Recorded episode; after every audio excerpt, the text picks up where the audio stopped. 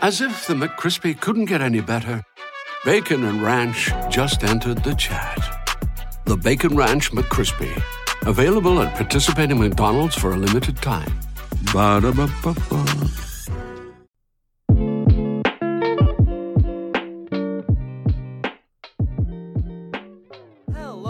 Welcome back to the Thundersticks podcast. I'm your host, Ben Kreider, and today we are continuing our rotation series on the pod.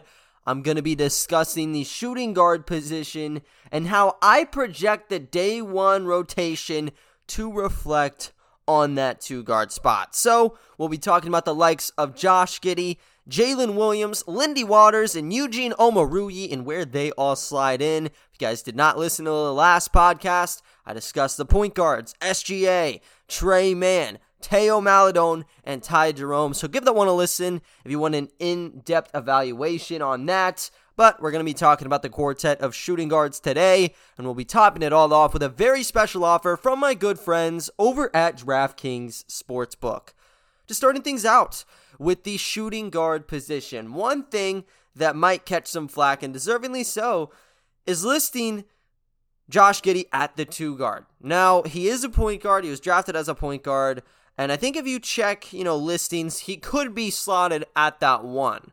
But the way that I am doing this and the way I'm structuring this, if you are the starting shooting guard in a lineup, I'm going to put you at the two guard, you know, and that's going to move up to Lou Dort in the next episode at the three. I know that with this Thunder group, you can kind of say there's a positionless element to the team. Uh, so that's why I feel like you can be a little bit more fluid in terms of where you want to slide everybody in. So that's why I have Josh Giddey being pushed over to that two spot. But just kind of recapping what we've done here, two hundred forty minutes up for grabs.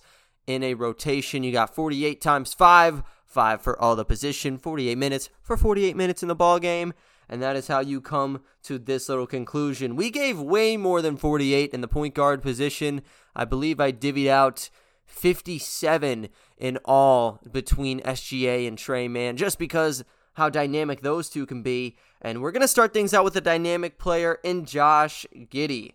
Now, last season, Josh Giddey was basically the starter the entire time. I think he started start to finish with this roster, and he didn't really encounter too many injuries around the All-Star break. That's when we did see him, you know, drop out a bit earlier, but he played fifty-four games. He started in all of them and averaged thirty-one point five minutes per game, averages of twelve point five points, seven point eight rebounds, and six point four assists with a two to one assist to turnover ratio, which is pretty solid for him, especially when you're talking about a six eight jumbo guard.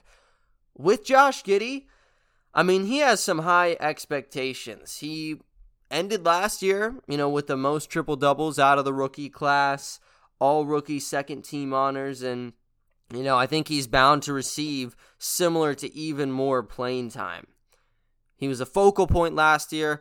Next to S G A, did you see a little bit of abrasion? Of course, uh, but that was based on kind of the catch-and-shoot department. But when you're talking, you know, if they're able to handle the offense, I think both orchestrate the Thunder system beautifully, and I think that's why it was a slam dunk fit and pick, you know, two seasons ago, when at the time, it was kind of seen as a curveball. I think Kuminga was sort of what you jotted down, or what I jotted down, as that consensus selection.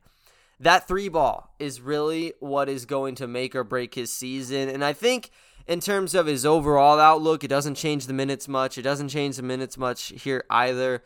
Uh, but if we're just breaking him down as a player, I mean, he is an excellent half-court piece. And even in the fast break, I mean, he's launching football passes, looking like Xavier Simpson sometimes with how he's, you know, heaving those full court.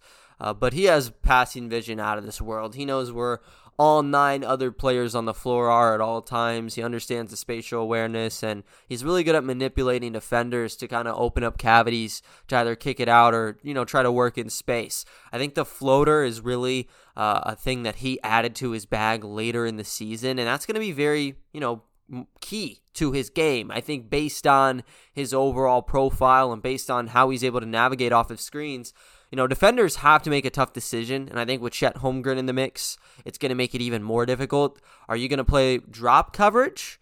Are you going to hard hedge? I mean, are we talking straight up switches here?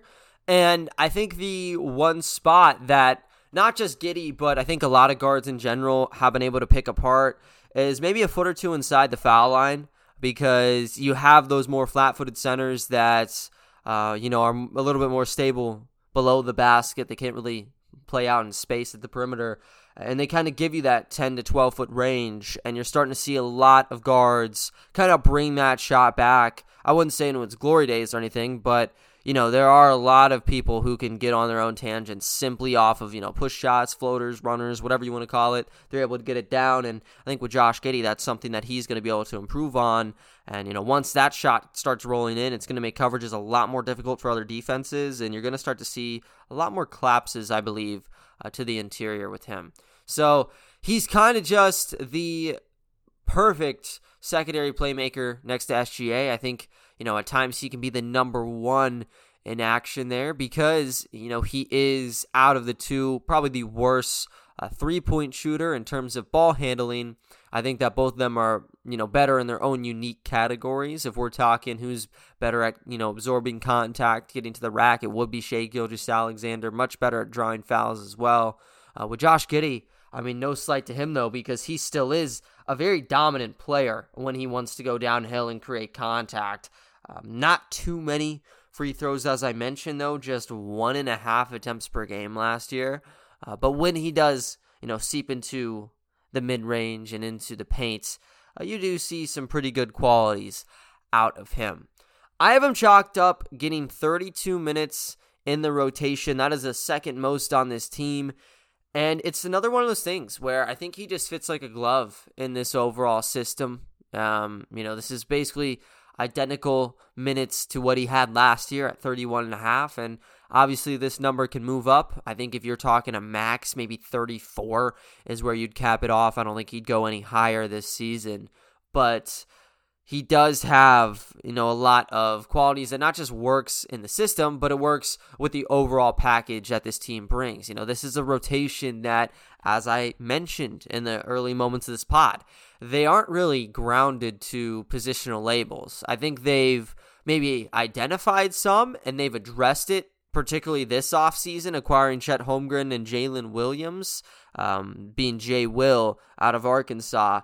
That's kind of whittled down uh, the center position where, you're, you know, you're not bringing in guys like Moses Brown and Tony Bradley uh, to kind of filter in and out. Olivier Sarr last year, where they'll make an impact, but they're not really long-term.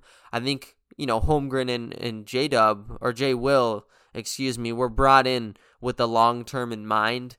So that's why you saw players like Isaiah Roby move out. That was the biggest kind of positional question mark they had, and they've kind of thrown that one out into the sea, so it is going to be a bit of a slide where I think the power forward position is going to project some of those um, previous center minutes. Small forward might have some of those impacts. Regardless, though, Josh Giddey's size and his overall play style makes him perfect to play one through three. And I think positional versatility is ultimately what is going to field this roster. If you're not able to play, you know, more than two positions, I think it's going to be an uphill battle to maintain a roster spot. Initially getting your foot in the door, I think there's obviously a chance that you would be able to kind of assert yourself. But as time goes on, I think this roster is going to get more difficult to kind of break into. Josh Giddey's kind of on the top of the mountain right now, and I don't expect that to change. I think that it's going to be a smooth year from him where you get to see development.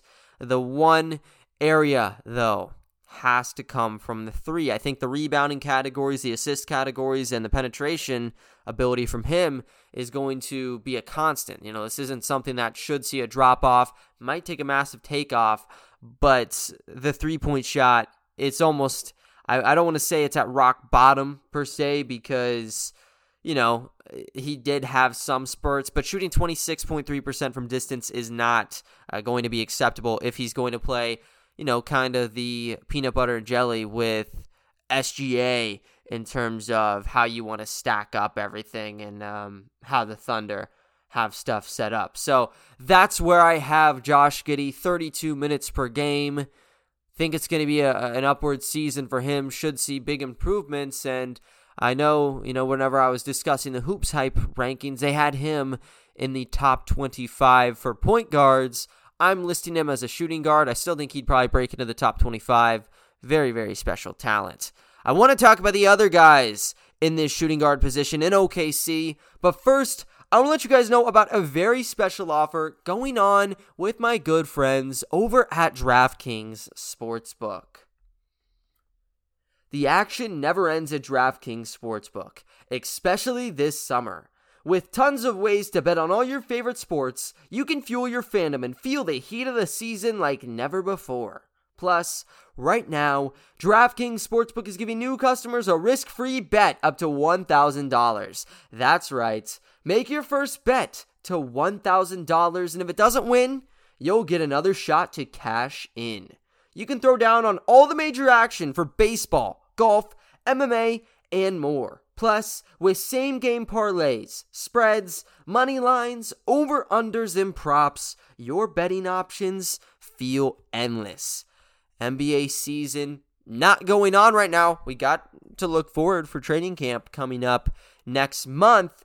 Uh, but as of right now, you know, you guys can keep tabs on M M A and baseball. Those are the two big ones I've been looking at. Had the Field of Dreams game earlier last week. Uh, that's always a fun one. So could have bet on that one. You guys can always bet on the M L B season, and you guys can do it at DraftKings Sportsbook. If you guys are interested, here's what you have to do for that offer. Go ahead and download the DraftKings Sportsbook app now. Use promo code T B P N. Make your first deposit and get a risk-free bet up to one thousand dollars. That's promo code T B P N only at DraftKings Sportsbook. Minimum age and eligibility restrictions apply. See show notes for details. Continuing along the rotational depth chart at the shooting guard position, there are plenty of guys that you could list as a shooting guard. I understand. We're trying to spread things out here, so that is why we only got four today. Number two in line, I think, is going to be stamped as a shooting guard, though, to begin the season, and that is rookie guard Jalen Williams. I continue to harp about this, guys, and I have the records to show for it right after the Chicago N B A Combine scrimmages. I mentioned Jalen Williams. He was going to be that high riser like Joshua Primo was two seasons ago. Primo goes eleven, was expected to be a late first-round pick. Jalen Williams gets picked twelfth. I think you could probably say he would have been a mid-first-round pick um, based on consensus. Obviously, you know, stuff came out. Maybe he was a lottery pick if the Thunder didn't take him. But that's where things stood going into this from a media perspective. I held firm on this assessment the entire way. You guys can look at my draft day article I posted on S I Thunder. You guys can check my draft day podcast on this podcast. I always kept J-Dub in the conversation because he just seems like the perfect type of glue guy to fit within this roster. One thing that I really preach in terms of how this Thunder team is structured uh, and how to benefit the most and maximize everything is keeping it to a four-guard rotation in most situations, because really it's a five-guard rotation due to Lou Dort being there. But when you start bringing in guys like Théo and Ty, for example, for like ten-minute stints, it does kind of change the order. You can play the starting core of Giddey and S G A ample amount of minutes. The best thing, though, is finding guards in the backcourt that can intertwine, can play with any of the other three in a backcourt tandem and succeed. Jalen Williams is the perfect puzzle piece for the current three in S G A, Josh Giddey, and Trey Mann. Just going into the statistics with him, he was really good at Santa Clara. Did it always start as sunshine and rainbows for him? I wouldn't chalk it up as that. Uh, he did have to climb up into his starting role. He played three seasons with the Broncos, and he earned the starting stride, you know, as a as a freshman. The numbers, seven point seven points per game. It's not popping off the page. Two seasons ago, though, eleven point five points per game, four point one rebounds. Did not shoot particularly well from three, though. So he had to make a change. Looked good at the foul line. Shot seventy-six percent just about. And last season, that is when he spread his wings out. eighteen points per game, four point four rebounds, four point two assists, about forty percent from distance. And he was orchestrating basically as a point guard. When he was selected, the position labels him as a shooting guard or a small forward, but he plays like a point guard. That's where he played prior to college. That's where he played closing out in college. Very good in terms of passing out of the pick and roll. This is something that is a trait you can attribute to everybody in O K C's backcourt, even guys that aren't really playing minutes. They're all pretty excelled at handling and pick and rolls and making good decisions out of them. The thing that separates him is his ability to play from downtown as well. I think the only player that is similar to J-Dub on this team in that regard would be Trey Mann, but S G A and Josh Giddey as of right now are a bit of a, on a down spell, and I think that they are a little bit more playmaking oriented. Trey Mann might be as well in terms of on-ball creation, but he has a perfect blend of being able to contribute with the ball in his hands as that playmaker, but also off the catch, kind of just being that low-maintenance scorer. And he showcased in the Summer League that he might be one of the Thunder's best players on the roster in this area from the get-go. We're talking backdoor cut after backdoor cut. Our defense is in Summer League a little bit more lax. Absolutely. I think that allows for a lot more defensive breakdowns, a lot more open cavities. But regardless, you know, even if there are open lanes, it wasn't like there were other Thunder players really abusing backdoor cuts and abusing cuts in general like J-Dub was. He understood the floor space probably more than just about everybody. Um, and because of that, you saw, you know, handoffs to Chet Holmgren where Holmgren's at the top of the key. Open lane. What does J-Dub do? Immediately curls to the basket, gets a freebie two points. That is a high-level play. Josh Giddey slashing to the basket, sees a collapse. Closed off from the corner. What does he do? He slides inside, backdoor. That's an easy dunk, reverse, whatever you want it to be. It's two points for him. Very prestigious as a finisher. I think he brings that all-around package as a rookie that, you know, puts him in a position where I might have him on the bench right now. I think he'll probably be a bench player for most of this season until injuries occur or, you know, you get to see games with maybe less um, playoff impact attached to them. I think he could start there. I see him, you know, kind of gravitating towards about a twenty-minute role to begin the regular season. I don't think that's going to be his minute average, to be honest. I think when it's all said and done, we're talking maybe twenty-five, twenty-six minutes per game just based on waiting everything out and because I, I truly believe he's going to have a stellar rookie season for the Thunder. He provides everything that this team needs on both sides of the basketball. O K C has needed a Jalen Williams type of player for years. They've attempted to do this. They've attempted to bring in guys for the G League in efforts to kind of build them up, Melvin Frazier Junior being the biggest one, and it just hasn't worked. The best they have done has been acquiring guys such as Andre Roberson, Tabo Cephalosha, where, you know, they are really good defensively. Tabo was a good three-point shooter, but Andre clearly, you know, that was a little bit more of his downfall, if you will. They haven't had the hybrids such as J-Dub, though. So I think he comes in as that immediate impact. I think if you're going to compare his trajectory to anybody else, maybe Trey Mann is a good example. The one difference, I don't expect J-Dub to play for the O K C Blue this season. Trey Mann did for just a couple games last year, but I think for the most part he was averaging about twenty minutes per game until you saw injuries, and then he was starting, dropping thirty-point performances like it was nothing and averaging like twenty-eight minutes per game, probably post-All-Star break. So that is the same lineup for him. Just a home run pick. I think at this point, it's not a secret. If you're calling him a steal, that's fair. Um, are you ahead of the curve, per se? You know, maybe maybe not. I think that after Summer League, he was kind of chalked up as a top ten player that was in Salt Lake and in Vegas. But nonetheless, I mean, just a great, great start to his career in O K C Blue colors. Now I want to move on to the two-way contracts. And I think it's interesting. Both two-way signees essentially are the same role. They're almost interchangeable, almost. The archetypes are different, but it's unlike years prior where you're entering the season with someone such as Paul Watson Junior and then, you know, Aaron Wiggins. I think that maybe you can make the case they're both wings. Paul Watson Junior is probably more of that set-in-stone three, where I would say Wiggins, it might be more of that two, could move up to the three. And the irony of it is I have him listed as a small forward, by the way, uh, just for purposes, like I said, of spreading things, uh, spreading things out for you guys. I don't want you listening to a forty-five minute pod and then um, a twenty minute pod, you know, in the next one. Keeping it even-coded is kind of what I'm aiming for here. But you know, it's almost like there's competition in between those two two-way spots because of how tight the wing positions are already. The one difference I think that separates this incoming two-way class from the other ones, both Lindy Waters and Eugene Omoruyi are not like new kids to the block. They're not bringing in players that are like twenty years old, twenty-one years old. Lindy Waters is twenty-five. And Eugene Omoruyi is also twenty-five years old. They are looking for impact players. Kind of reminds me of the Paul Watson Junior edition where he was brought in to be a sniper. He wasn't. And then he got shuffled out for Lindy Waters, who was. They are looking to find some high floor type of players to bring on as a role player for a season or two.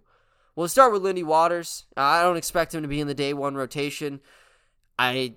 I can say this confidently. I think based on the G League schedule, they should at least be on the sidelines for the Thunder's games. Will they be active in the rotation? I don't believe so. I think both Waters and Eugene will be suited up in street clothes, but I think they'll still be present just based on the location and everything.